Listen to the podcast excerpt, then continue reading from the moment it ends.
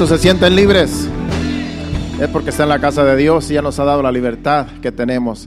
Padre Santo, gracias te damos, Señor, porque nos has traído a tu casa en este día, Señor.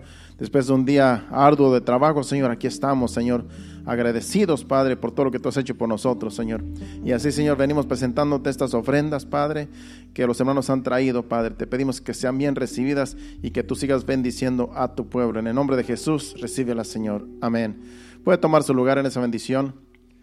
Y bienvenidos a cada uno de ustedes a esta casa ya que si usted se da cuenta, pues aquí hay valientes, amén. Aquí hay valientes y esforzados, porque no es fácil después de un día fuerte de trabajo, ¿verdad?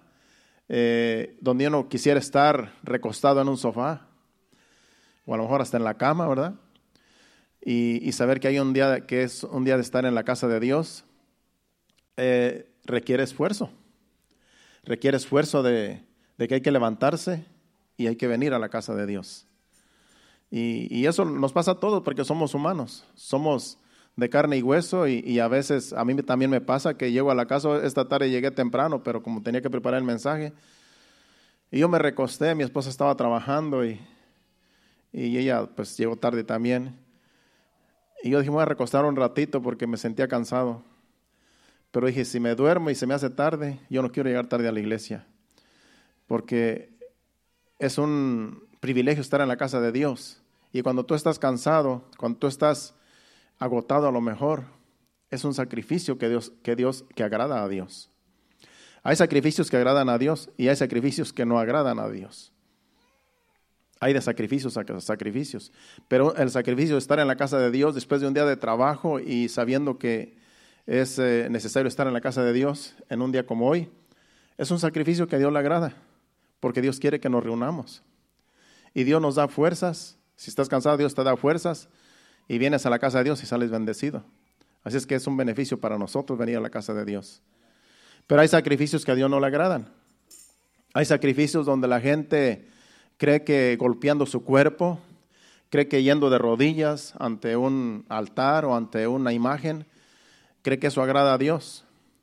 Y cree que si sufren en una forma eh, física que agrada a Dios. Pero eso no agrada a Dios, porque ya Jesucristo murió por nosotros y ese fue el sacrificio perfecto. Ya no hay sacrificio que nosotros podamos hacer para agradar a Dios, sino que solamente servirle. Servirle a Dios es un sacrificio, porque eso es tomar la cruz, cada uno de nosotros, y seguir a Cristo. Servir a Dios es tomar la cruz. Hacer la voluntad de Dios es tomar la cruz. Esos son los sacrificios que Dios le agradan. Y hay muchas, mucho que hablar sobre eso, pero eso no es el tema. Solamente quise traer algo porque como ya en, el domingo va a ser el día de resurrección que vamos a estar celebrando aquí cuando Jesucristo resucitó y vamos a, traer un mensaje especial para eh, conmemorando de cuando Jesucristo murió y resucitó al tercer día. Así es que el domingo va a ser un día especial. Así es que no falte, eh, llegue ese día. Vamos a la escritura y vamos a ir al libro de Lucas capítulo 1, versículos del 1 al 4.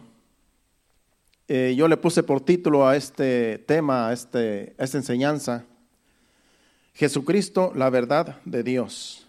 Jesucristo, la verdad de Dios. Y antes que se me olvide, bienvenidos a las visitas. Sabemos que hay un varón ahí que es primera vez que lo veo. Le damos la bienvenida.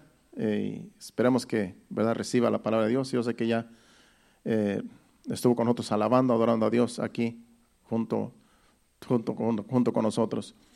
Y no sé si hay otra visita por ahí, pero los que ya nos han llegado, pues bienvenidos a todos. El título, vuelvo y repito, Jesucristo, la verdad de Dios. Y vamos a concentrarnos en esa palabra, la verdad porque vamos a estar hablando de la verdad en todo lo que es el tema. La verdad, la verdad. Hay muchos, eh, muchos pasajes en la Biblia donde habla esa frase, la verdad. Y yo quise traer ese tema hoy, hablando de Jesucristo. Entonces usted subraye esa palabra, la verdad, porque todo el tema va a ser referente a la verdad. Y la verdad es Cristo. O sea que toda la enseñanza va a, estar, concentrada en Jesucristo, que Él es la verdad. Lucas capítulo 1, versículo de 1 al 3. Vamos a hacer una oración primero para que el Señor nos dirija. Padre Santo, Padre bueno, me presento delante de ti, delante de esta congregación, dándote gracias por este día que nos has traído a este lugar, porque aquí, Señor, tú nos vas a hablar por medio de tu palabra y yo, yo solamente como instrumento me presento delante de ti, Señor, para que seas tú hablando por medio de mí, Señor, y que así tú traigas el mensaje que tú quieres darnos en esta hora, Padre. Te lo pido en el nombre de Jesús, háblanos. Amén. Leemos del 1 al 4. Puesto que ya muchas, muchos han tratado de poner en orden la historia de las cosas que entre nosotros han sido ciertísimas, tal como nos lo enseñaron los que desde el principio lo vieron con sus ojos y fueron ministros de la palabra. Me ha parecido también a mí, después de haber eh, investigado con diligencia todas las cosas desde su origen, escribírtelas por orden, oh excelentísimo Teófilo, para que conozcas bien la verdad de las cosas en las cuales has sido instruido. Y, si usted se da cuenta, ese versículo 4 dice, para que conozcas bien la verdad de las cosas. Acuérdese que va a subrayar siempre esa palabra, la verdad. Para que conozcas bien la verdad de las cosas, las cuales han sido, has sido instruido. Y aquí el apóstol eh, Lucas, más bien Lucas, ¿verdad? Que en realidad él no anduvo con Jesucristo, ya lo dije en una, en una enseñanza antes, él anduvo con Pablo. Este, Lucas era un doctor, él no era parte de los apóstoles, pero aquí se escribió como un evangelio, como el evangelio de Lucas.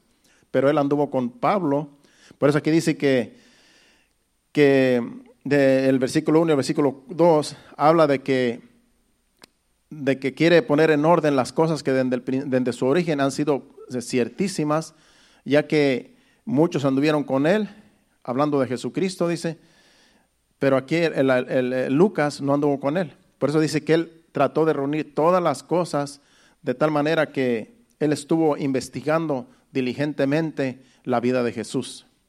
Eh, cómo nació, dónde nació, y, y, todo el origen de la historia. Por eso dice que todo el origen de la historia. O sea que él estuvo indagando, investigando cuidadosamente cómo sucedieron las cosas y escribió todo lo que es este Evangelio.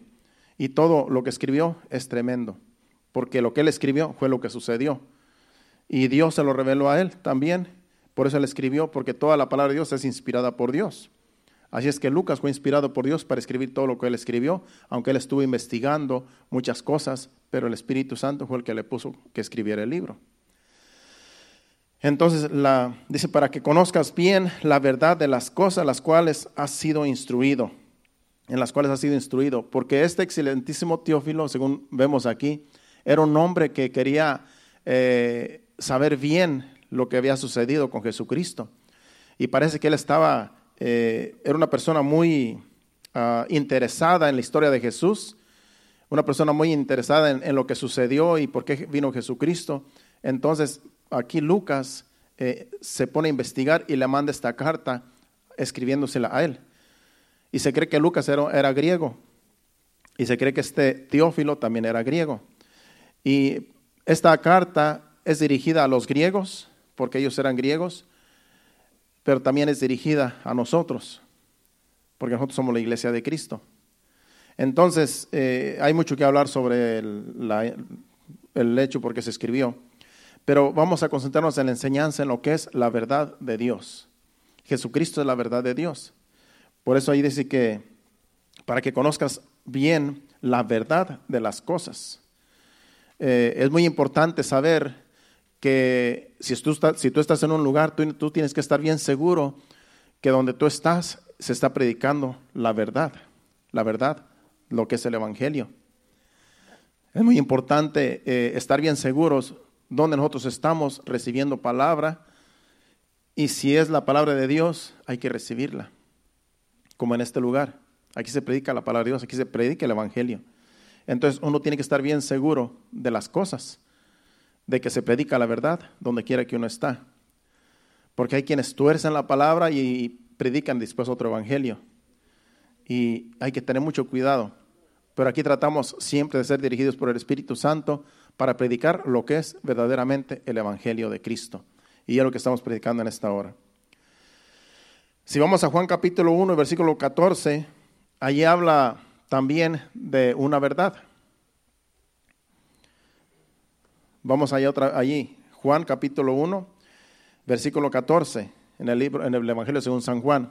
Dice, y aquel verbo fue hecho carne y habitó, y habitó entre nosotros, y vimos su gloria, gloria como del unigénito del Padre, lleno de gracia y de verdad. Lleno de gracia y de verdad. Está hablando de Jesucristo. Jesucristo es el verbo, hecho carne.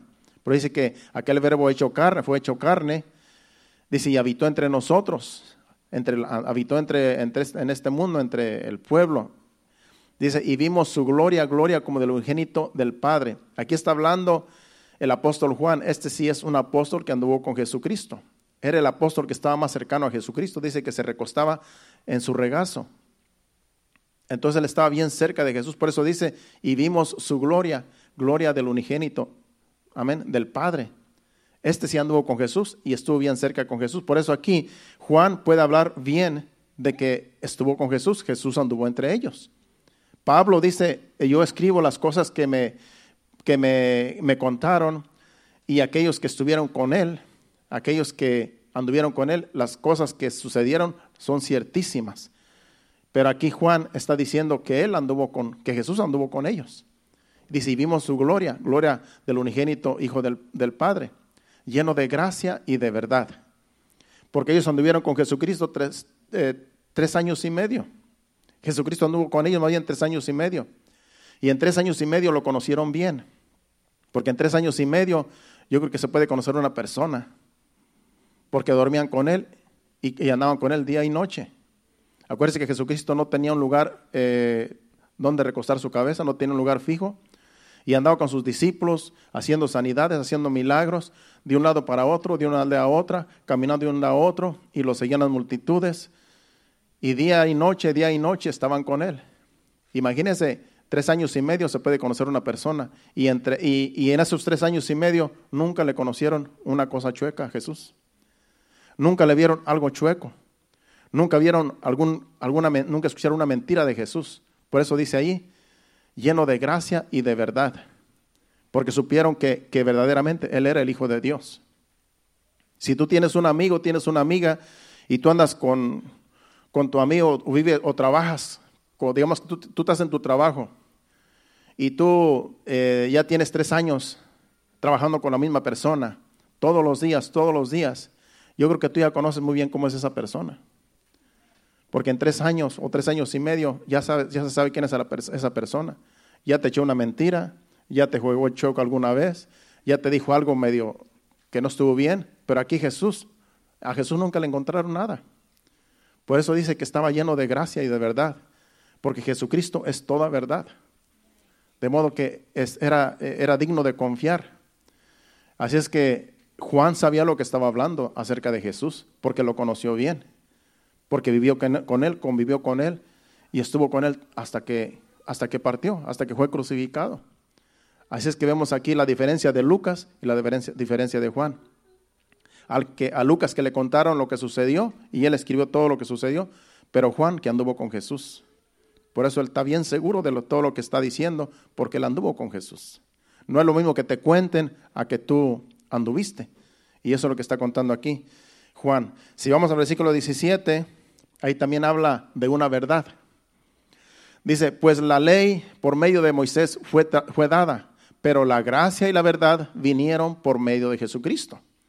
Aquí está diciendo que la ley de Moisés fue dada, Dios le dio a Moisés la ley para que se le predicara al pueblo, al pueblo judío. Y por medio de la ley tenían que vivir, tenían que vivir la ley, tal y como Dios había dado instrucciones a Moisés que escribiera la ley. Y si no vivían la ley, eh, pagaban las consecuencias. Por eso tenían que vivir conforme a la ley. Pero cuando vino Jesucristo, dice que la ley por medio de Moisés fue dada. Dice, pero la gracia y la verdad vinieron por medio de Jesucristo. La ley era algo que se podía vivir en la ley, pero la ley solamente te mostraba lo pecador que éramos nosotros. solamente te decía las cosas malas que tú podías hacer y que había que hacer sacrificios para pagar los pecados del pueblo. Pero aquí Jesucristo dice, pero la gracia y la verdad vinieron por medio de Jesucristo. Ahora estamos en la, por eso ahora estamos en la dispersación de la gracia. En la ley de Moisés hasta Jesús era la dispensación de la ley, donde la gente era, como dice el, dice el dicho, ojo por ojo y diente por diente. Lo que te, te hacían a ti, tú podías devolverlo para atrás, tú podías vengarte de tus enemigos y era válido, porque así era la ley. Pero ahora en la gracia no podemos nosotros eh, vengarnos nosotros mismos. Dice que le, demos, le dejemos la venganza a Dios. Ahora estamos en la gracia. Ahora tenemos eh, misericordia y gracia de parte de Dios. Por eso la gracia y la verdad vinieron por medio de Jesucristo. Él vino a traer la gracia y Él vino a traer la, la verdad.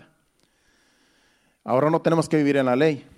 Ahora no tenemos que vivir conforme a la ley, sino conforme a la gracia que se nos ha traído. Y es mejor vivir en la gracia porque en la gracia eh, hay misericordia. En la ley tú cometías un pecado y te mataban por ese pecado que, cometías. Dice que por dos o tres testigos que sabían que tú habías cometido algún pecado, ya te podían apedrear y te mataban. No había misericordia, esa era la ley. Pero en la gracia ahora, aun cuando tú pecas, tú solamente lo que tienes que arrepentirte de tus pecados, pedirle perdón a Dios y Jesucristo te limpia con su sangre que fue derramada en la cruz, de toda maldad, de todo lo que hayas tú hecho. Por eso en la gracia ahora hay más misericordia, porque ahora podemos ir delante de Dios y pedirle perdón a Dios por nuestros pecados en arrepentimiento y venimos a ser nuevas criaturas. Las cosas viejas pasaron, ya todas son hechas nuevas. Ya Dios no nos, no nos, no nos juzga por los pecados que, que hicimos antes, porque ya Jesucristo es nuestro abogado. Jesucristo murió para interceder por nosotros a la diestra del Padre. Así es que ahora estamos en la gracia y hay más misericordia ahora, porque ahora no nos tienen que apedrear. Si pecamos, simplemente nos arrepentimos y Dios nos perdona. Por eso es mejor estar en la gracia, en esta dispersación. Pero también estar en la gracia eh, implica que, que también nosotros, aunque Dios nos perdona, pero no podemos agarrar la gracia como un juego. Porque hay quienes se aprovechan de la gracia y como no viene el juicio, pues siguen pecando. Y se hace una costumbre pecar ahora que estamos en la gracia, porque como no viene juicio, la gente sigue pecando y pecando y se hace una costumbre y eso también ah, no agrada a Dios, porque Dios sigue siendo Dios. Dios sigue castigando el pecado. Lo que pasa es que ahora se tarda más. ¿Qué tanto se tarda? A veces toda una vida. Hay personas que están pecando toda una vida aún conociendo a Dios y pecan toda una vida hasta que, hasta que mueren, pero después allá van a ser juzgados por todo el, pecado que cometieron, porque, no, porque vivieron una vida a un estilo de pecado. Y eso no agrada a Dios. La gracia es para uno reconocer que Dios nos ha extendido su misericordia y para, y para arrepentirnos de los pecados y no volver a cometerlos. Y así es, esta es la gracia, que el Señor conoce nuestras debilidades y si pecamos, abogado tenemos para con el Padre, Jesucristo el justo. Y Él es él está siempre del lado nuestro. Pero siempre tiene que haber un corazón arrepentido. No de labios, sino de corazón. Que cuando tú sabes que ofendiste a Dios, tienes que arrepentirte por lo que, por, porque ofendiste a Dios. Y Dios sabe cuando uno se arrepiente. Dios sabe cuando uno verdaderamente está arrepentido. Y Él viene y nos limpia de todo lo que hemos cometido. Esta es la gracia en la cual estamos. Si vamos a, capítulo 8 de ese mismo libro de Juan, versículo 28 eh, al 32, aquí Jesucristo está hablando con los judíos, porque algunos de ellos se convirtieron cuando Él les trajo la palabra. Jesucristo les trajo la palabra y cuando Él habló con ellos, con estas palabras que vamos a leer, eh, ellos se convirtieron o recibieron la palabra de Jesucristo, pero, pero en realidad Jesucristo aquí les habla fuertemente. Vamos a leer del, del 28 al 32. Les dijo pues Jesús, dice, cuando hayáis levantado al Hijo del Hombre, entonces conoceréis que yo soy y que nada hago por mí mismo, sino que según me enseñó el Padre, así hablo. Porque el que me envió conmigo, conmigo está. No me ha dejado solo el Padre, porque yo hago siempre lo que le agrada. El 30 dice, hablando él estas cosas, muchos creyeron en él. Cuando él dijo estas cosas, ¿verdad? De que él era el Hijo de Dios y que las cosas que él hacía, las hacía porque el Padre le ponía que hiciera las cosas y él hablaba todo lo que el Padre quería que hablara. Entonces creyeron la palabra de Jesús, creyeron en él. Dice, hablando él estas cosas, muchos creyeron en él. Pero lo dice el, el 31, dice, dijo entonces Jesús a los judíos que habían creído en él, si vosotros permaneciereis en mi palabra, seréis verdaderamente mis discípulos. Si vosotros permaneciereis en mi palabra, otras palabras, si estas palabras que yo digo, ustedes permanecen en estas palabras, las creen y las viven, dice, entonces verdaderamente son mis discípulos. Porque en el versículo anterior dice que creyeron a su palabra. Y como estamos hablando el domingo, que hay creyentes, que hay fanáticos y hay seguidores, pero, pero Dios está buscando discípulos. Los discípulos son, los que, son aquellos que escuchan, aquellos que viven la palabra de Dios. Esos son los discípulos. Y Dios está buscando discípulos, no seguidores, no fanáticos. Esa fue parte de la enseñanza del domingo. Entonces dice que creyeron, en el versículo 30 dice que creyeron los judíos eh, a su palabra. Pero en el 31 dice que si viven la palabra, si la creen y la viven, entonces van a ser sus discípulos, dice. Y el 32 dice, y conoceréis la verdad y la verdad os hará libres. ¿Libres de qué? Libres de la ignorancia. Porque aquí los judíos, estos judíos que creyeron a Jesús, vivían la ley de Moisés. Y dice Jesucristo, si ustedes creen mis, si creyeron mis palabras y si viven mi palabra, si no solamente la creen, sino que la viven, entonces verdaderamente van a ser mis discípulos y conocerán la verdad y la verdad los hará, los hará libres, libres de la ignorancia y libres de ser esclavos de la ley. Porque hasta entonces ellos seguían la ley de Moisés. Y Jesucristo lo que les estaba diciendo, si ustedes viven mi palabra, creen mi palabra, van a venir a ser mis discípulos y entonces van a ser libres de la ley que ustedes viven. Al conocer la palabra van a ser libres de todo lo que ustedes creían antes. Y eso es lo que hace la palabra de Dios. Cuando venimos nosotros al conocimiento de la palabra de Dios, se nos va la ignorancia. Se nos van las creencias que antes eh, se, nos, se, nos, se nos dieron. A nosotros, por ejemplo, nos decían que, que una imagen este, te puede salvar, que un ídolo te puede salvar, que Santa Fulanita, que Santo Menganito te, va, te puede salvar y que hace milagros y cosas así nos enseñaban y nosotros la creíamos porque eso fue lo que se nos enseñó desde pequeños. Lo que tú le enseñas a tus hijos desde pequeños, eso es lo que van a creer. Por eso es bueno traer a los niños a la iglesia porque aquí se les enseña la palabra de Dios. Porque aquí los niños no van a creer otras cosas que no están en la Biblia. Pero nosotros como no se nos, leía, la Biblia y se nos decían cosas que les contaron a los que nos decían nuestros padres, nuestros abuelos, y todo va por generación, y todo lo que ellos les contaron se lo van heredando a los hijos y creen en cosas que no son, en cosas que son equivocadas. Te dicen, póstrate delante de esa imagen porque este es un Dios, este es, esto te va a salvar, este te va a escuchar. Cuando las imágenes no tienen ojos y no ven, tienen oídos y no oyen, tienen boca y no hablan. Pero a nosotros se nos enseñó de que sí, de que sí puedes ir a Dios por medio de una imagen. Esas ignorancia y esas ignorancias se van cuando venimos a la verdad. Cuando venimos a la verdad, que es la palabra de Dios, se nos va toda esa ignorancia. Porque todo eso es pura ignorancia. ¿Cómo vas a creer que una, una, cosa que alguien hace con las manos va a hablar, va a escuchar y va a hacer cosas? Si no se puede ni mover, hay que cargarlas. ¿Cómo un ídolo va a hacer un milagro si no tiene, ningún, no tiene vida? Es, es algo que alguien hizo. Es de yeso, es de madera o es de metal. Es algo que hicieron las manos y eso no tiene ninguna vida. Solo porque le dan una imagen bonita dicen, este es un Dios, este es un, un santo, este es una virgen. No, eso es ignorancia. Y esas cosas se nos enseñó a muchos de nosotros. Pero cuando venimos a la verdad, cuando venimos a la verdad que es Jesucristo, entonces somos libres de la ignorancia. Somos libres de las cosas que se nos enseñaron que no son bíblicas, que no están en la Biblia, que no tienen apoyo bíblico. Entonces, eso es lo que le está enseñando Jesucristo a los judíos. Los judíos estaban apoyados en la ley, pero la ley ya no salvaba. La ley no salvó a nadie. La ley solamente te decía, tú eres un pecador y tienes que hacer un sacrificio. Tienes que eh, presentar víctimas para perdón de tus pecados. No era, era solamente para limpiar los pecados del pueblo. No eran para perdonar los pecados, sino para limpiar los pecados del pueblo. Pero Jesucristo viene y te limpia de toda maldad, de todo pecado. Te limpia, te quita todo lo, sucio y te deja limpio como si no hubieras pecado. Por eso estamos en la gracia. Jesucristo es todo verdad y toda gracia. Así es que eso es lo que le estaba diciendo Jesucristo a los judíos.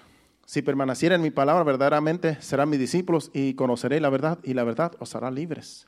Yo, yo he sido libre de la ignorancia, yo he sido libre ahora que estoy en las cosas de Dios, he sido libre de la ignorancia, libre de muchas cosas que antes se me enseñaron que, no, que Dios no dice que, que hagamos. Entonces yo puedo decir que ya soy libre de todas esas cosas que se me metieron a la mente y en mi corazón. Y espero que cada uno de ustedes también haya sido libre de todo lo que se les enseñó, que no es bíblico que no es de Dios. Y Dios nos sigue enseñando, porque esto no es, esto no termina, esto es que hasta que el Señor venga, que el Señor nos siga enseñando. En ese mismo libro de Juan, capítulo 14, versículos del 1 al 6, aquí eh, vamos a ver a, Jesucristo hablando. Jesucristo hablando, eh, y uno de sus discípulos le dice, porque Jesucristo está hablando del camino, dice, no se turbe vuestro corazón, versículo 1 Creéis en Dios, creed también en mí. En la casa de mi Padre muchas moradas hay. Si así no fuera, yo os lo hubiera dicho. Voy pues a preparar lugar para vosotros. Y si me fuere y os preparare el lugar, vendré otra vez y os tomaré a mí mismo, para que donde yo estoy, vosotros también estéis. Y sabéis a dónde voy y sabéis el camino. Y en el 5 dice, le dijo Tomás, Señor, no sabemos a dónde vas, ¿cómo pues podemos saber el camino? Jesús le dijo, yo soy el camino y la verdad y la vida, y nadie va al Padre sino por mí. Ahí vemos otra vez la palabra verdad. Yo soy el camino y la verdad y la vida. Jesucristo es el camino. Jesucristo es la verdad y Jesucristo es la vida. Tres cosas aquí menciona Jesucristo, verdaderas. El camino, no hay otro camino sino solamente Jesucristo para llegar a Dios, para llegar al Padre. La única verdad, Jesucristo. Cuando dice la, no, se está recibiendo una, una sola. Él, la, el camino, la verdad y la vida. Una sola. Una sola verdad, un solo camino, una sola vida. Jesucristo, no hay más. La vida que solamente se nos, la vida que solamente se nos ofrece eternamente y para siempre, solamente está en Jesucristo. En nadie más.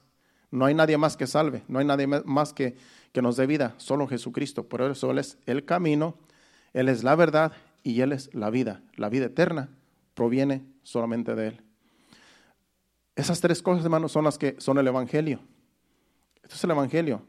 Tres cosas. Jesucristo el camino, Jesucristo la verdad y Jesucristo la vida.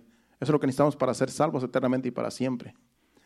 Así es que ahí vemos otra verdad que Jesucristo está diciendo. Y para hacer un paréntesis, si vamos a 1 Timoteo capítulo 2, versículo 5, hablando de, que para llegar al Padre solamente hay un mediador, solamente hay un camino y solamente hay una verdad, pues aquí el apóstol Pablo dice a Timoteo capítulo 2 versículo 5, porque hay un solo Dios y un solo mediador entre Dios y los hombres, Jesucristo hombre. Hay un solo Dios, dice aquí el apóstol Pablo, y hay un solo, un solo mediador entre Dios y los hombres, Jesucristo hombre. Dando a entender que para llegar a Dios necesitamos un mediador y el mediador es Jesucristo, el Hijo de Dios. Porque por eso pagó el precio en la cruz del Calvario. Por eso murió en la cruz del Calvario, para perdón de nuestros pecados. De modo que para llegar a Dios tenemos que primero ir por medio de Jesucristo. Aceptar el sacrificio de Cristo, aceptarlo como nuestro único Salvador, para poder llegar al Padre. Nadie puede llegar a Dios directamente, sino por medio de Jesucristo. Por eso los testigos de Jehová es una secta. Porque los testigos de Jehová quieren llegar a Dios directamente sin Jesucristo. Ellos no creen que Jesucristo es el Hijo de Dios. Ellos no creen que Jesucristo es el mediador para llegar al Padre. Ellos quieren llegar a Dios directamente y no se puede. Ellos quieren brincarse a Jesucristo para llegar al Padre y no se puede. Porque ellos pasan por alto el sacrificio de Cristo, los testigos de Jehová. Y no creen que Él es el Hijo de Dios y no creen que Él es Dios. Entonces, esa es una secta. ¿Por qué? Porque no está basado en la palabra de Dios, esa, esa doctrina. Así es que para llegar al Padre tenemos que primeramente recibir a Jesucristo. Tú recibes a Jesucristo como tu único Salvador y ya puedes llegar al Padre directamente. Cuando tú recibes a Jesucristo como tu Salvador, tú ya puedes ir directamente a hablar, irte de rodillas delante de Dios por medio de Jesucristo y tú puedes hacer una oración al Padre y Dios te escucha. Si tú quieres hacer una oración directamente al Padre sin Jesucristo, Dios no la va a escuchar. La va a escuchar, pero no te va a hacer caso. Tú no puedes decir, Padre, ayúdame porque yo creo en ti y quiero que tú me hagas un milagro. Padre Santo, necesito que tú me sanes. Si tú dices una oración así, Dios te va a escuchar, pero no están poniendo a Jesucristo como mediador. Por eso dice Jesucristo que todas las cosas que pidamos al Padre en su nombre, Él lo hará. Así es que para ir al Padre tiene que la oración estar primeramente por medio de Jesucristo. Por eso cuando oramos aquí por las ofrendas, cuando siempre estamos orando aquí por todas las oraciones que hacemos, siempre pedimos, Señor, en el nombre de Jesús te lo pedimos. En el nombre de Jesús, ayúdanos. En el nombre de Jesús, escúchanos. Siempre Jesucristo en medio de nosotros y Dios, porque Él es el mediador. No podemos llegar a Dios directamente sin pasar, pasando por alto lo que Jesucristo hizo en la cruz. Tenemos que tomar en cuenta el sacrificio de Cristo en la cruz para poder llegar al Padre y que nuestras oraciones sean contestadas conforme a la voluntad de Dios. Y Dios lo va a hacer porque está en su palabra. Y conforme a su voluntad, Él hace las cosas. Él nos contesta conforme a su voluntad. Pero primero Jesucristo como mediador. Por eso, ese, versículo es muy importante. Hay un solo Dios, que es Dios, Padre, y un solo mediador entre Dios y los hombres, Jesucristo, hombre. Vamos ahora todavía ahí en el capítulo de Juan, capítulo 17, versículos 15 al 17. Ahí Jesucristo está haciendo una oración a Dios, al Padre. Estaba haciendo una oración por sus discípulos. Dice, no ruego, dice, le estaba haciendo una oración al Padre, no ruego que los quites del mundo, sino que los guardes del mal. No son del mundo como tampoco yo soy del mundo. Santifícalos en tu verdad, tu palabra es verdad. Aquí Jesucristo hablando con el Padre, dando a entender que la verdad que está aquí escrita es la verdad de Dios y que esta verdad nos santifica. La palabra de Dios es la verdad de Dios. Y por medio de esta palabra es que somos santificados. Santifícalos en tu verdad, tu palabra es verdad. Esta palabra nos santifica cuando nosotros la vivimos. Si no fuera por la palabra de Dios, ¿cómo nosotros vamos a, poder agradar a Dios? Entonces la palabra de Dios, la Biblia, nos enseña cómo vivir en santidad y esta palabra nos, nos, nos santifica. Porque cuando tú la vives, tú eres santificado en la palabra. Cuando tú dices, cuando tú lees la palabra donde dice no, no, no cometas adulterio, no cometas fornicación, no mientas, no hurtes, y todo eso te, lo dice la Biblia, la palabra de Dios, te está santificando porque te está diciendo no me agrada estas cosas. Y cuando tú no las haces, tú te estás santificando porque la palabra de Dios te está santificando cuando tú lo obedeces. Por eso a los hijos de Dios se nos llama que somos santos. ¿Por qué? Porque agradamos a Dios cuando vivimos su palabra. Porque cuando tú vives la palabra de Dios, tú vienes a ser santo como Él es santo. Porque esta palabra representa a Dios. Este es un manual que se nos dio a todos los hijos de Dios para poder vivir en santidad y para poder agradar a Dios y no a los hombres. Porque se trata de agradar a Dios antes que a los hombres. Así es que santifícalos en tu verdad, dice ahí, tu palabra es verdad. La palabra de Dios no es mentira. Todo lo que está en la Biblia, todo esto es verdad, porque todo esto viene de Dios. Toda esta palabra está inspirada por Espíritu Santo y viene de Dios. Si vamos allí todavía en el capítulo 8, del 37 al, al 38 del libro de, no, perdón, 18, capítulo 18 de ese mismo libro de Juan, del 37 al 38. Y ya después nos vamos a ir a Romanos. Ahí vamos a terminar en este, en este pasaje con el libro de Juan. Le dijo entonces Pilato, aquí está cuando ya Pilato, Jesucristo estaba ante Pilato, antes de ser crucificado, antes de ser llevado a la cruz. Eh, y le dice que le dijo Pilato a Jesucristo, luego tú eres, tú eres rey, porque le decían a Pilato que Jesucristo se creía el rey de los judíos y que y que era por eso que lo iban a crucificar, que era por eso que él estaba blasfemando, porque él no era rey y que se hacía, se, hacía decir que era rey. Entonces el Pilato le, dice a Jesucristo, le pregunta, luego tú eres rey, porque era lo que Pilato escuchaba de él, que decían, decía el pueblo. Respondió Jesús, tú dices que yo soy rey. En otras palabras, lo que, tú, lo que tú dices, eso es lo que tú estás diciendo. Tú dices que yo soy rey, pero en realidad sabemos que Jesucristo es el rey. Pero aquí le dice a Pilato como que lo puso a pensar, tú dices que yo soy rey. Dice, yo para esto he nacido, para esto he venido, Para esto he venido al mundo, para dar testimonio a la verdad. Para dar testimonio a la verdad, dice allí. Todo aquel que es de la verdad, oye mi voz. Todo aquel que es de la verdad, oye mi voz.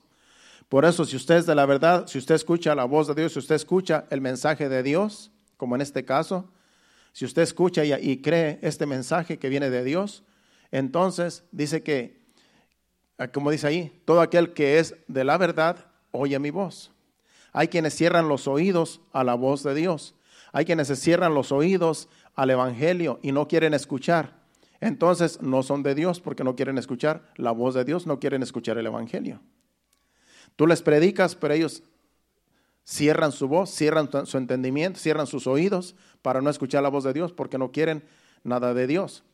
Dice, pero todo aquel que es de la verdad, oye mi voz. Todo aquel que es eh, temeroso de Dios va a escuchar el mensaje de Dios. Va a, escuchar el Evangelio cuando se le predique. Entonces quiere decir que esos son de Dios, porque Dios, Dios ya sabe quién va a ser salvo. Dios ya sabe quién verdaderamente ama a Dios y quién verdaderamente quiere conocer a Dios. Y Dios va a llevar a las personas donde se les predique el verdadero evangelio. Cuando una persona eh, tiene, tiene anhelo de conocer a Dios, tiene anhelo de saber si eh, que existe Dios, Dios de un modo u otro lo va a llevar a un lugar donde se le predique la palabra de Dios, porque Dios lo quiere salvar. Pero hay quienes no, no quieren saber nada de Dios. Y hay quienes se les predica el Evangelio y lo rechazan. Dice, pero todo aquel que es de, la verdad, oye la voz de Dios. Dice el 38. Dice, le dijo Pilato, ¿qué es la verdad? Y cuando hubo dicho esto, salió otra vez a los judíos y les dijo, yo no hallo en él ningún, ningún delito. Si nos damos cuenta de este versículo, cuando Jesucristo dice que todo aquel que escucha la verdad, todo aquel que escucha esta palabra, mi voz, ¿verdad? Como dice el otro versículo, es de Dios. Pero aquí Pilato, si nos damos cuenta, Pilato dice, dice, ¿qué es la verdad? Pero después de que dijo, ¿qué es la verdad? Salió a, salió a decirle a los judíos, y cuando hubo dicho esto, salió otra vez a los judíos y les dijo, yo no hallo en él ningún delito. Aquí lo que vemos es que Pilato ignoró a Jesús con este versículo. Porque cuando Jesucristo le habla de la verdad, que el que escucha la verdad, ese es de Dios. Él como que por un momento escuchó, pero después dice, ¿pero qué es la verdad? Y lo ignoró. Podemos nosotros imaginarnos que está hablando con Jesús y al decirle, ¿y pero qué es la verdad? Y fue y habló con el pueblo. Yo no hallo nada en él. En otras palabras, no esperó que Jesucristo le diga, yo soy la verdad. Simplemente le preguntó, pero como quien dice, no quiero escuchar nada de ti, voy con el pueblo a decirle que en realidad yo no hay nada malo en ti. Lo ignoró a Jesús con esta pregunta. Es como si yo le dijera aquí a mi esposa, y una pregunta que yo le haga a mi esposa y luego me voy por allá. Yo no quiero recibir la respuesta de ella. Eso es lo que hizo Jesucristo, e, este Pilato. Le hizo una pregunta, pero se fue a hablar con el pueblo. Eso es lo que podemos ver en ese versículo. O sea que él no quiere saber, no quiere saber nada de la verdad. Hizo la pregunta, pero no esperó la respuesta. Porque no quiere saber nada de Jesucristo. Ahí lo vemos claramente. Pero si, le, hubiera querido saber la verdad, hubiera dicho, bueno, pues dime quién es la verdad. Dime, dime qué es la verdad. Yo quiero saber más. Háblame más. Y a lo mejor se hubiera convertido. Pero no, como no, no, no quiere saber nada de Dios ni de Jesucristo, simplemente lo ignoró. Vemos ese detalle. Vamos ahora a Romanos capítulo 1, versículos 21 al 25. Porque aquí hay personas en este versículo, habla de personas que conocen a Dios pero conocen a Dios y no lo honran. Y ese es un peligro también.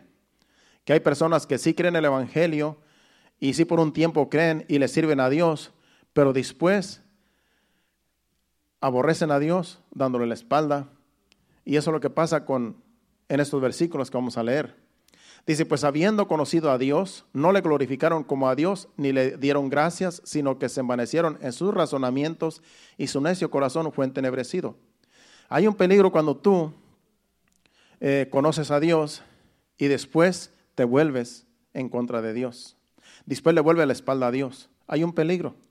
Porque dice, ya dice ahí que habiendo conocido a Dios, no le glorificaron como a Dios, ni le dieron gracias. Por eso aquí a Dios siempre se le, se le da gracias en este lugar, siempre se le glorifica con las alabanzas y siempre le damos gracias a Dios por todo lo que Él hace, por todo lo que Él sigue haciendo. Le glorificamos, le alabamos, le adoramos. Eso es glorificar a Dios, porque sabemos que de Él viene todo. Pero aquí dice que, que, los, que hay quienes eh, no, conociendo a Dios, no le, no le glorifican, ni le dan gracias después de haberlo conocido. Le, le vuelven la espalda y dice, y su necio en corazón fue entenebrecido. Dice, dice, pues habiendo conocido a Dios, no le glorificaron como a Dios, ni le dieron gracias, sino que se envanecieron en sus razonamientos y su necio corazón fue entenebrecido. ¿Cuál es el peligro de una persona que conoce a Dios y no le glorifica? De que su, corazón se puede poner duro. Se puede poner, lleno de tinieblas, lleno de maldad, por no darle gracias a Dios, por no glorificarle.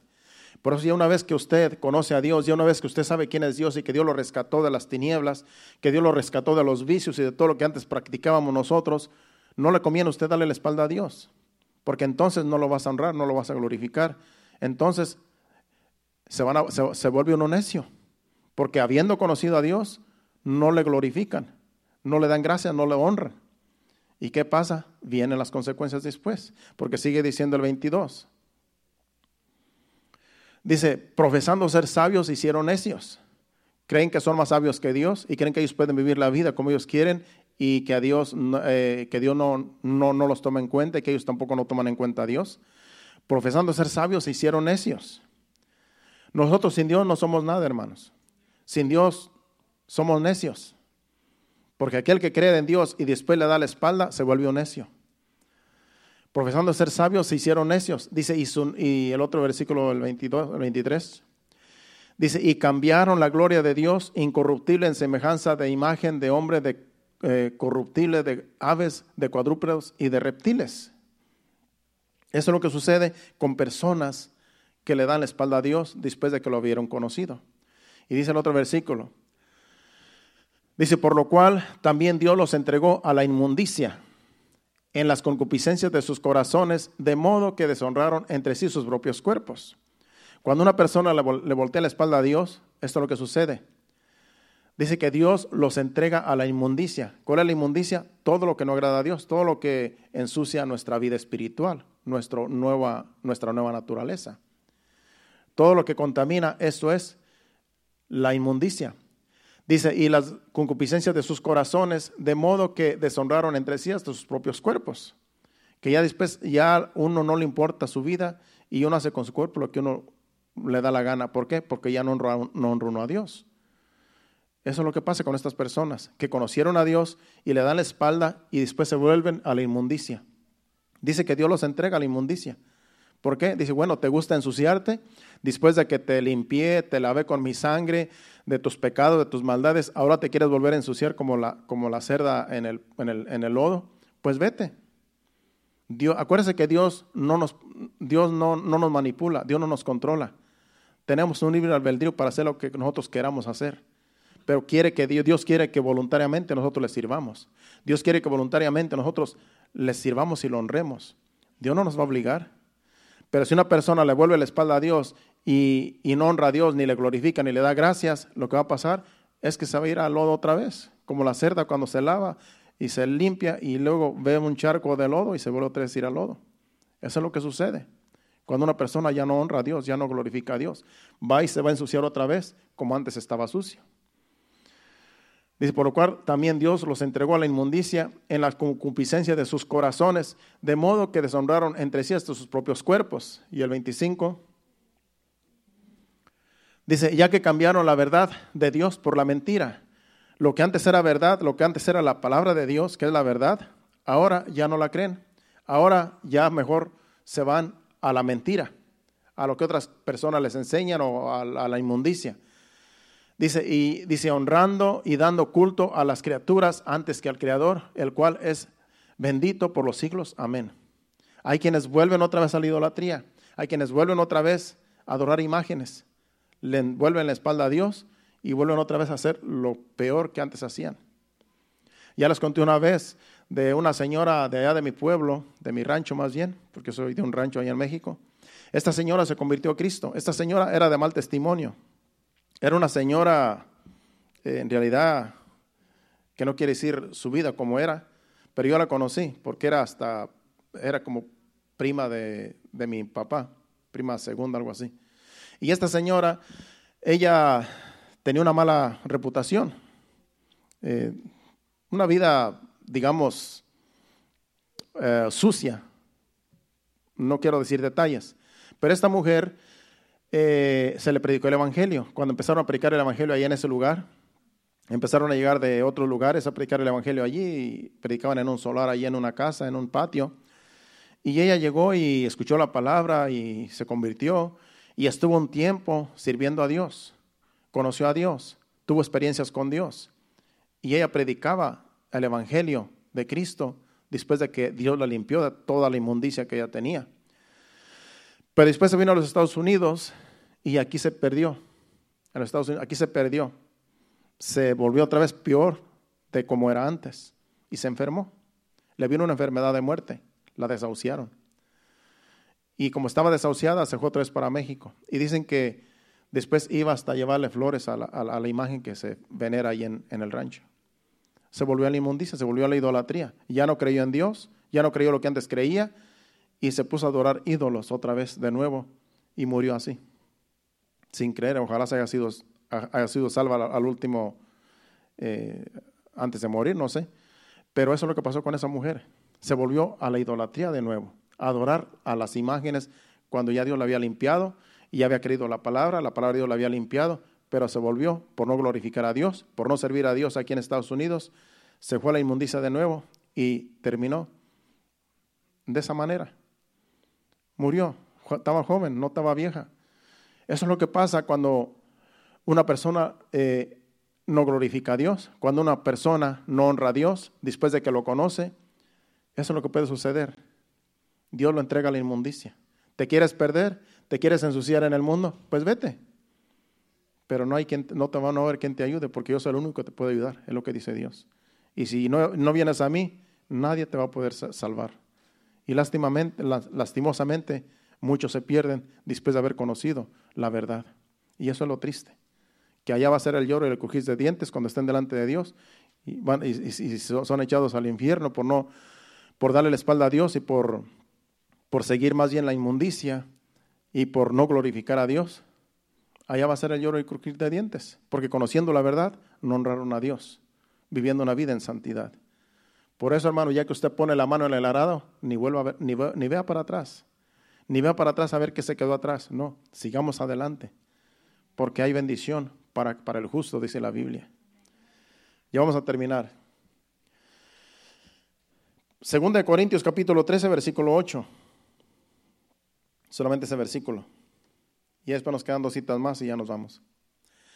Dice, porque nada podemos, dice, porque nada podemos contra la verdad, sino por la verdad. Acuérdense que como le dije que subrayaran la verdad, aquí también está eh, dos palabras. Eh, en realidad en este versículo hay dos eh, palabras que dicen la verdad. Dice, porque nada podemos contra la verdad, sino por la verdad. Hay que analizar bien este versículo. Al decir aquí el apóstol Pablo que nada podemos contra la verdad, sino por la verdad, lo que está diciendo es que nada podemos nosotros en contra de la verdad, porque la verdad no hay quien le gane. La verdad viene de Dios. Tú no puedes contradecir la verdad, porque siempre la verdad siempre gana. La verdad siempre triunfa. Entonces dice, porque nada podemos contra la verdad.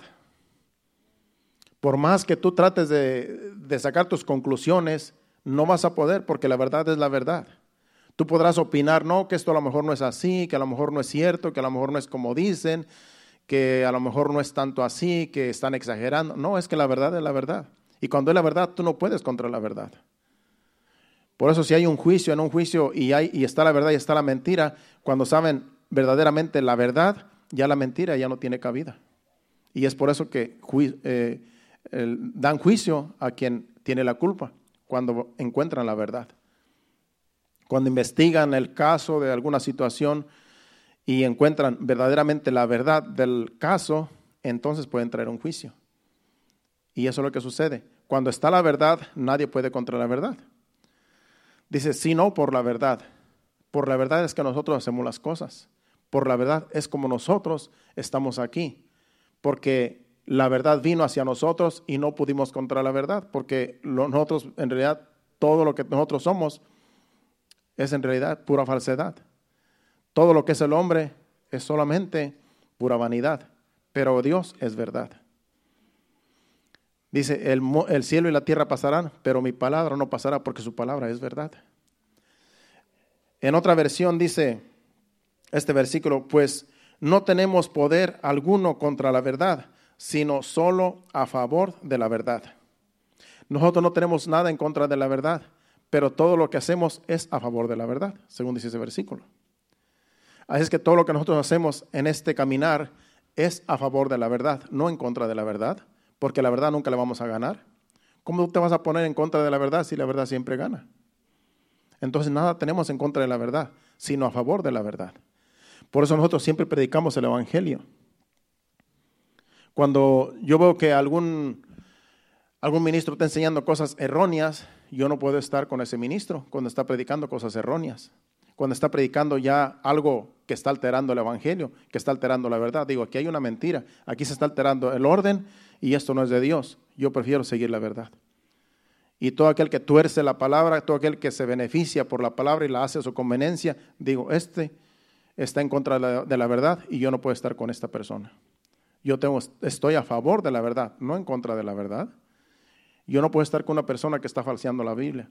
No puedo estar con una persona que está eh, torciendo la palabra para conseguir un beneficio. ¿Por qué? Porque está en contra de la verdad. Y tarde o temprano va a fracasar, porque la verdad siempre gana. Entonces nunca, va a estar, nunca se ponga usted en contra de la verdad. Usted tiene que estar a favor de la verdad, porque la verdad siempre va a ganar. Tarde o temprano, todo va a salir a la luz. Y Dios siempre está en primer lugar, porque Él es la verdad. Entonces, contra la verdad nadie va a poder. La verdad siempre gana. Y al final, todo va a salir a la luz. Gálatas capítulo 4, versículos 16. Aquí es el apóstol Pablo también hablando a los Gálatas eh, fuertemente, porque en realidad los Gálatas eran, eh, en realidad eh, el apóstol Pablo le escribió esta carta a los Gálatas, pero eran, se estaban ya yendo otra vez a la ley. Esta iglesia de los Gálatas estaban yendo a la ley y estaban dejando la gracia, que es Jesucristo. Y estaba el apóstol Pablo escribiendo esta carta, en realidad estaba bien dolido porque toda la iglesia estaba volviendo de nuevo a la ley de Moisés. Dice, me he hecho pues vuestro enemigo por deciros la verdad. Le dice a los Gálatas el apóstol Pablo. Me he hecho vuestro enemigo por decir la verdad. En otras palabras, por decirles la verdad en Jesucristo, ahora soy su enemigo. ¿Por qué? Porque ellos ya no querían seguir a Jesucristo porque ellos querían seguir la ley de Moisés. Entonces, como querían seguir a otros que estaban predicando la ley de nuevo, querían seguir otra vez la ley que se les enseñó desde siglos atrás. El apóstol Pablo dice, ¿acaso me he hecho su enemigo por, por decirle la verdad? Pues eso es lo que, lo que implica cuando decimos la verdad. Podemos nosotros ser enemigos de aquellos que no creen la verdad. Cuando tú le predicas a una persona el Evangelio, que es la verdad, y no cree la palabra, no cree el Evangelio, se puede hacer tu enemigo. ¿Por qué? Porque rechaza el Evangelio. Se rechaza la palabra de Dios. Y aquí el apóstol Pablo les dijo claramente, me he hecho vuestro enemigo, vuestro enemigo por deciros la verdad. No podemos nosotros decirles mentiras a las personas para que sean nuestros amigos. Porque si le decimos mentiras tarde o temprano, también nosotros caemos en el hoyo. Así como están ellos viviendo una mentira, por eso tenemos que decirles la verdad. Ellos tienen que saber la verdad. Y aunque se enojen, aunque digan, me caes mal, me caes gordo, ya no me hables. Porque a veces hay quienes se molestan porque uno les dice la verdad. Una vez mi hermano estaba, cuando él predicaba el Evangelio, él estaba muy metido en el Evangelio cuando se convirtió a Cristo.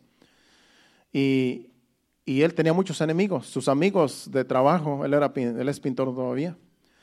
Pero él les predicaba bien fuertemente a sus amigos de la palabra de Dios.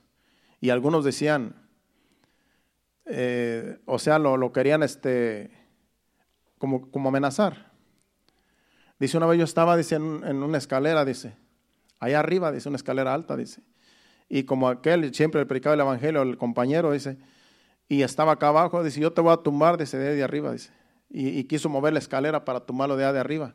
Dice, pues si tú me, si me caigo y me muero, dice, más rápido me voy con Cristo, dijo. En otras palabras, si tú quieres matarme así tirándome de acá de arriba, dice, me muero, me voy con el Señor, más rápido, dice. En otras palabras, no dejó de predicar el Evangelio aún estando en peligro, porque amenazaba tirarlo de la escalera para abajo.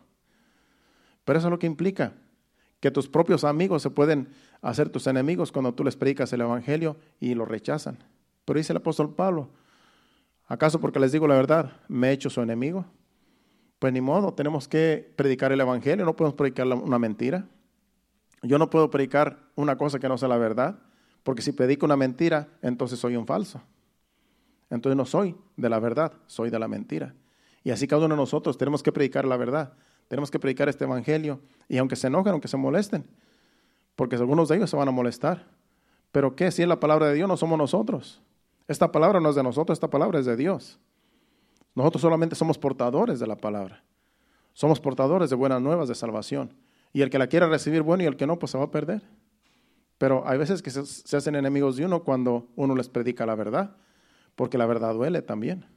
Cuando no quieren obedecer la verdad y quieren vivir su vida como ellos quieren, entonces les va a doler. Pero entonces si no duele, entonces, ¿cuál es el chiste? A todos nosotros nos dolió cuando se nos predicó el Evangelio. A mí me dolió, me penetraba la palabra, dice esto, como, esto me duele.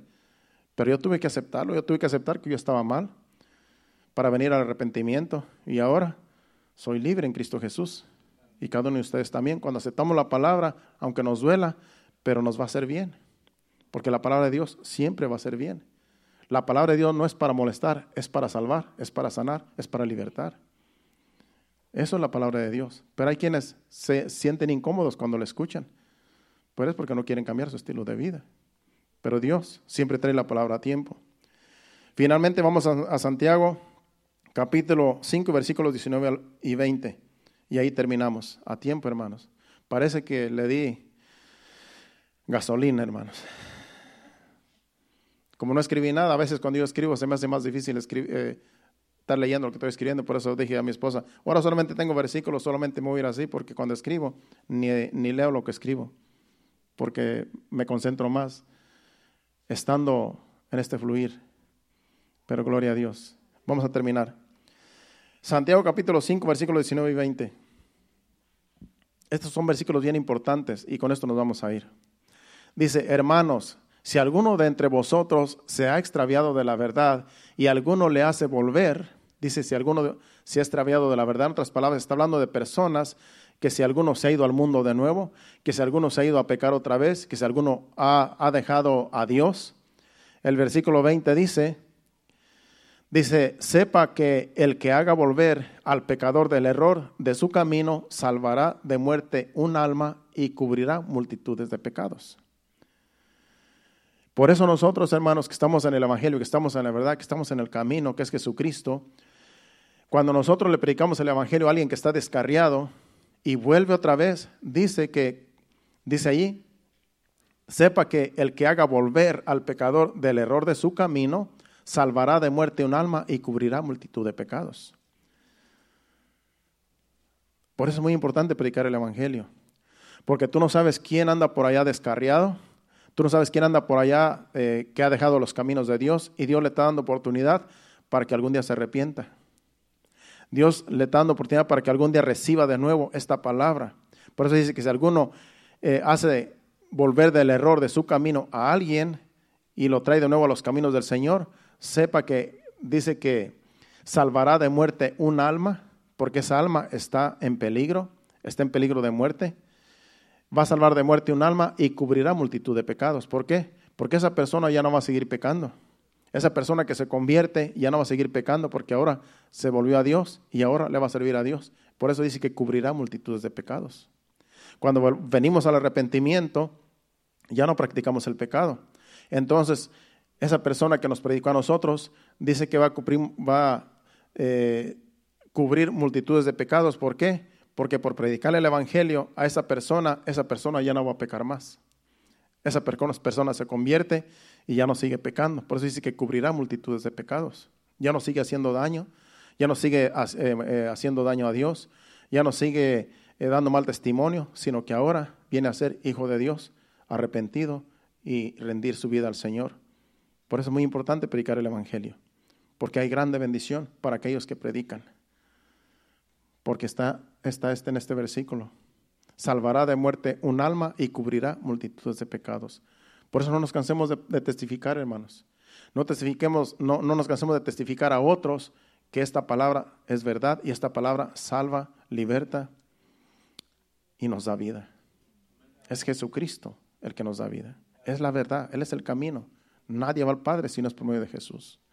¿Qué tal si nos ponemos de pie y le damos gracias a Dios? Este ha sido el mensaje, hermanos. Espero que Dios nos haya ministrado por su palabra y que su Espíritu Santo nos siga ayudando y que yendo a nuestros, a nuestros hogares en el camino, Dios siga ministrándonos y en la noche, en el sueño, el día de mañana también. Pasen al altar y así nos despedimos con una alabanza. Usted y levante sus manos, dele gracias a Dios.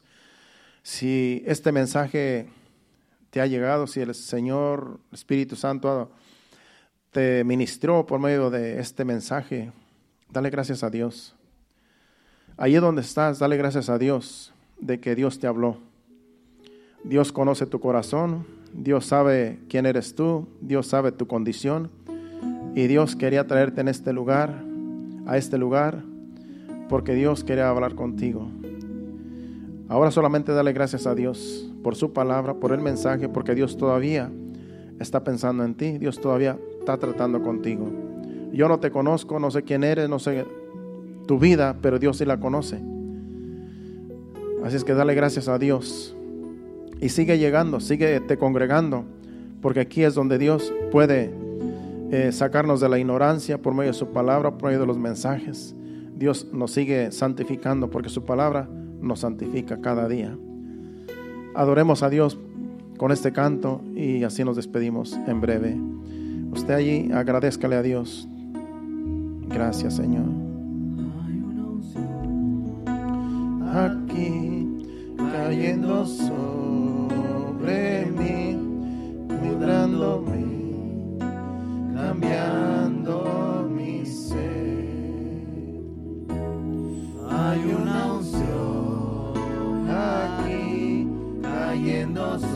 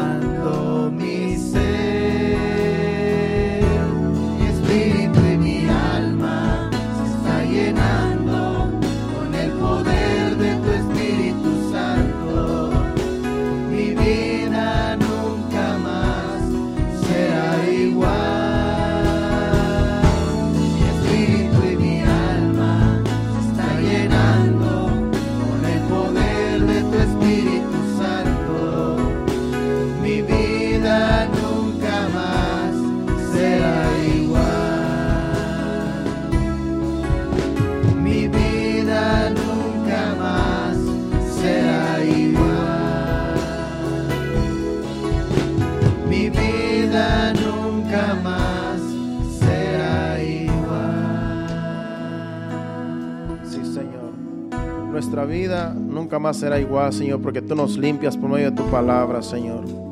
Gracias por tu palabra, Señor, que ha sido predicada en esta hora, Señor. Gracias por tu Espíritu Santo que nos convence de pecado, de justicia y de juicio, Señor. Gracias te damos por el mensaje, Señor, que nos has traído, Señor. Gracias, Padre Santo, porque tú conoces los corazones, Señor. Y tú, Señor, nos hablas a cada uno, Señor, de acuerdo a la necesidad, Padre.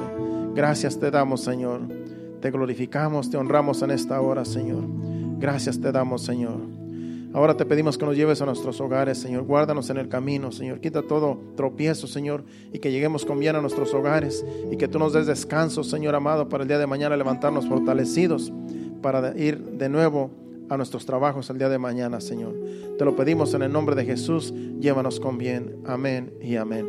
Dios le bendiga. Estamos despedidos. Nos vemos aquí el viernes a las siete y media. No falte y hasta el viernes. Dios le bendiga.